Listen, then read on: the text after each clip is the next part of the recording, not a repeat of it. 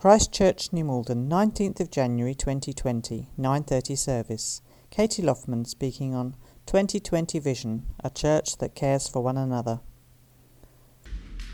Well, in our reading that John just read, we heard Paul telling the Ephesians that they should live a new life, a life that's holy and righteous like God is. And today I'm saying that we should do the same. This sounds a bit demanding. I don't know how many of you would describe yourselves as holy. It sounds like a tall order. But fortunately, Paul goes on to tell us some practical ways that we can easily do that in our own life. The second half of Ephesians chapter 4, which is what John read, gives us some examples. Don't let the sun go down on your anger. Speak truthfully. Share with people who are in need. Build each other up. And Paul sums it up with this phrase be kind and compassionate. But why should we do these things? Is it just so that people will like us? Well, it's not, it's not that primarily, is it? It's because we want to be more like Jesus. But also, it's important that we are a church that cares for each other because that's how we put into practice the fact that we're united. And when we're united, God works through us. We as a church become God's hands and God's ears here on earth. The church is the body of Jesus Christ through which God works in the world. And we don't want Jesus to have a deformed body, do we? So that's why it's important for us to care for each other and build each other up. Whenever there's a part of the body that's hurting or that's weakened, we can be part of the healing process to bring that part of the body back to full strength. It says that the church is the body of Christ, but that doesn't mean that we're only his body when we're in church. Yes, we worship together here on a Sunday morning, and that's one sign of our unity. We relate to God as a group as well as individuals. We share the worship together. We read the Bible together. We pray together and we learn together. And as well as all that, we care about each other. And it's that aspect of our life together that Paul is focusing on in Ephesians chapter 4. We're called to relate to each other in a caring way and to look after each other when we have problems.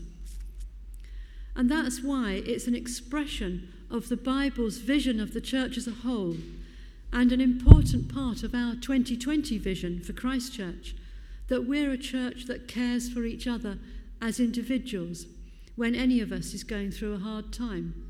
And when we're not going through a hard time, we should care for each other all the time. You know what it's like when one part of your body is hurting or unwell. It affects your whole body and the whole of your life for that time. Whether it's a cold or a headache or a broken leg, it stops the whole of us from functioning properly, not just the affected part. Isn't it awful when you have a cold? There's nothing wrong with you from the neck down, and yet it still makes you weak all over. So we care for whichever part of our body is suffering until things are back to normal. It's the sensible thing to do. And it's the same with the church. The church is made up of all of us, and each of us is part of the church. So when one of us is suffering, we may not necessarily be aware of it, but the whole church suffers, and the whole church is weakened. So, from a purely practical point of view, the sensible thing to do is for the rest of us to help the one who's suffering, to look after them until they're strong again, so that the whole church can be strengthened. And there are a number of organisations in this church that are designed to do that, and one of them is the Listening Cafe. And this is on Mondays and Tuesday mornings. So, if you want to know the time, you could ask Becky, who's the, uh, wearing a green sweatshirt. She's in Tiddlywinks. Becky is one of the people who runs the cafe, or Katie Kurt. She knows all about it too. But it's a cafe for anyone who wants to talk something over with someone who's trained to listen. If you're having a tough time, or if you want to talk something through, or maybe you just don't know where to turn. The Listening Cafe here at Christchurch is an opportunity to share a problem and find some hope, as well as some good cake.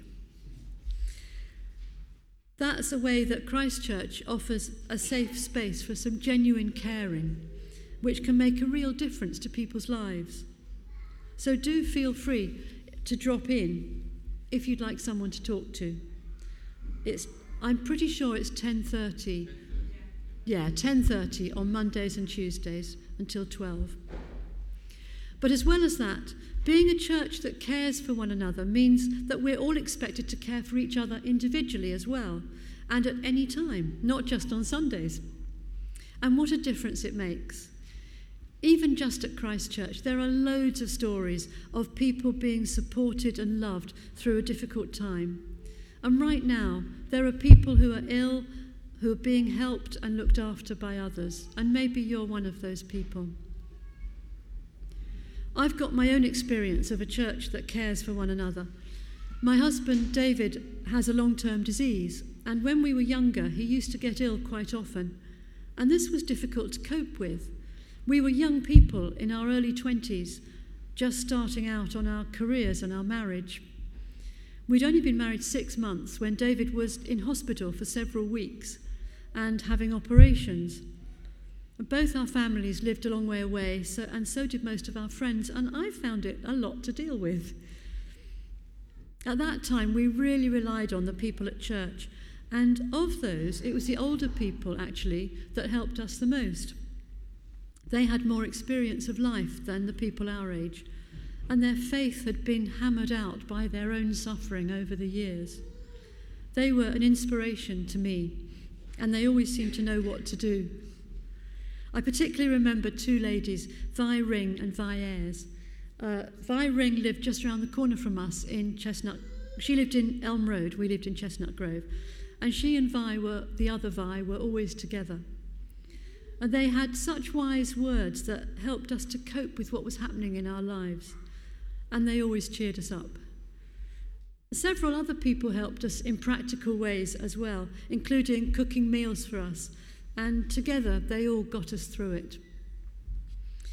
I'm so grateful to the individuals that have helped us over the years, and I'm grateful to the church as a whole for enabling it to happen. And my natural response is to help the church in return. So those people caring for me have strengthened the church by inspiring me to become more involved and to be involved in the church's work and to keep paying forward the blessings that they gave me over the years. But it wasn't just me. Vi Ring and Vi Ayres did loads of things to help loads of people.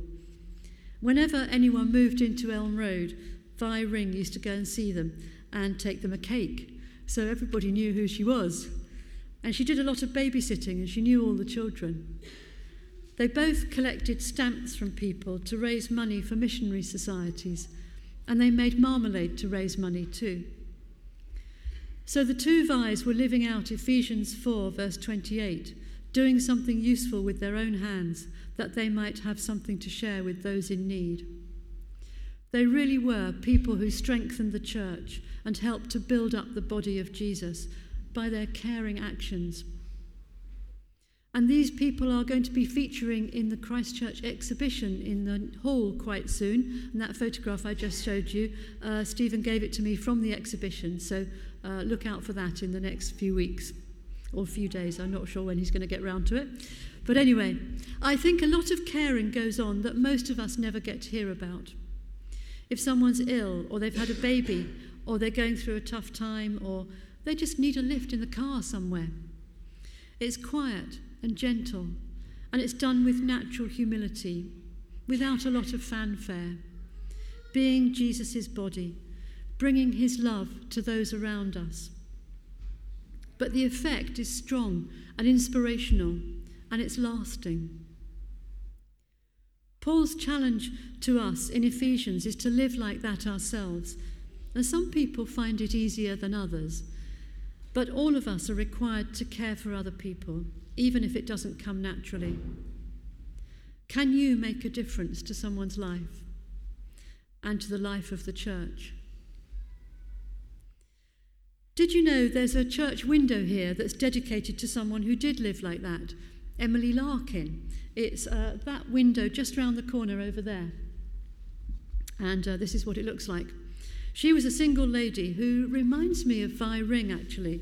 She came to Christchurch in the 1880s, and the parish magazines of the time talk about the work that she and her sister did, keeping the church clean and tidy and washing the communion linen, as well as running a group for the mums, a bit like our Bumps and Babies group on a Tuesday morning, maybe. But it was the care for individuals that really stuck in people's minds. She helped to look after the vicar's wife, Jessie Chalacoombe, when she was ill, and she was full of kindness for everyone. And she was much loved.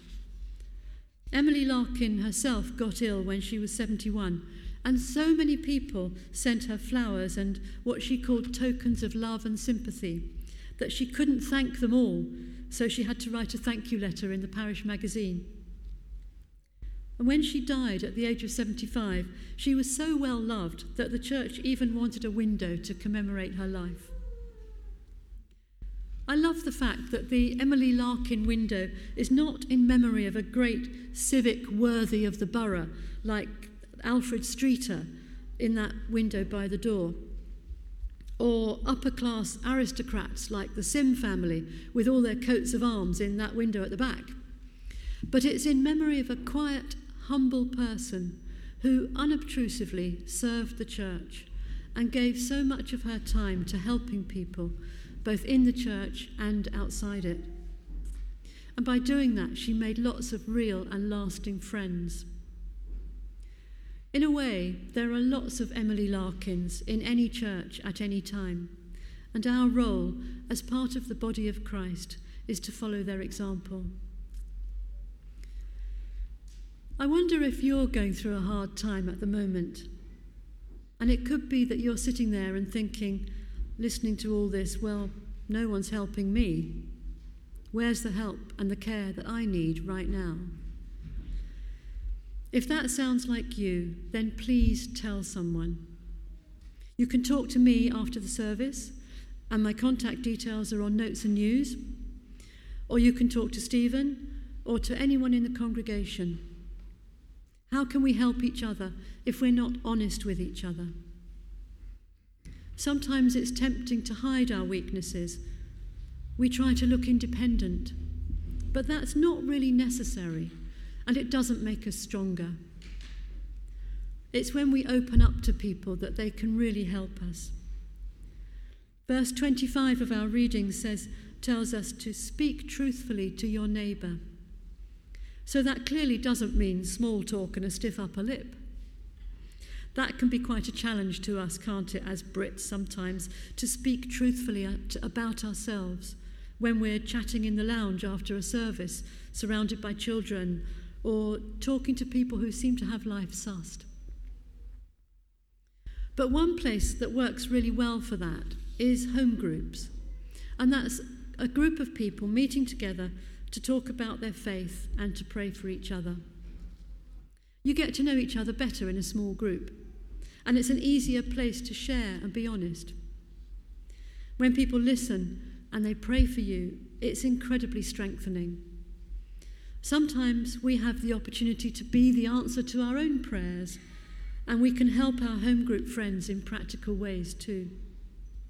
In our home group at the moment, one of our members is in hospital, well, he's just been in hospital. So some of us have visited him and we've sent him photos and messages on WhatsApp. And we pray for him when we meet. And that kind of thing is so important. If you're not in a home group, I really encourage you to join one. And if you are in one, then do be brave enough to speak the truth about yourself, because that's how you get real caring friendship that expresses the body of Jesus. The final verse of Ephesians 4 sums up what it means to be a church that cares for one another. Be kind and compassionate to one another, forgiving each other just as God in Christ forgave you. We must be compassionate and forgiving because God is the same and we're following his example. We're being his physical body here on earth. So when we do that, we're representing God to other people, whether that's other Christians or people who don't know God yet. They look at us and they form opinions about God. So that's why it's important that we take care to represent God as accurately as we can. And one way that we do that is by being a church where people care for one another. And when that happens, it makes the church stronger and we become a beacon of God's kingdom here in New Malden. Children of God, living a life of love.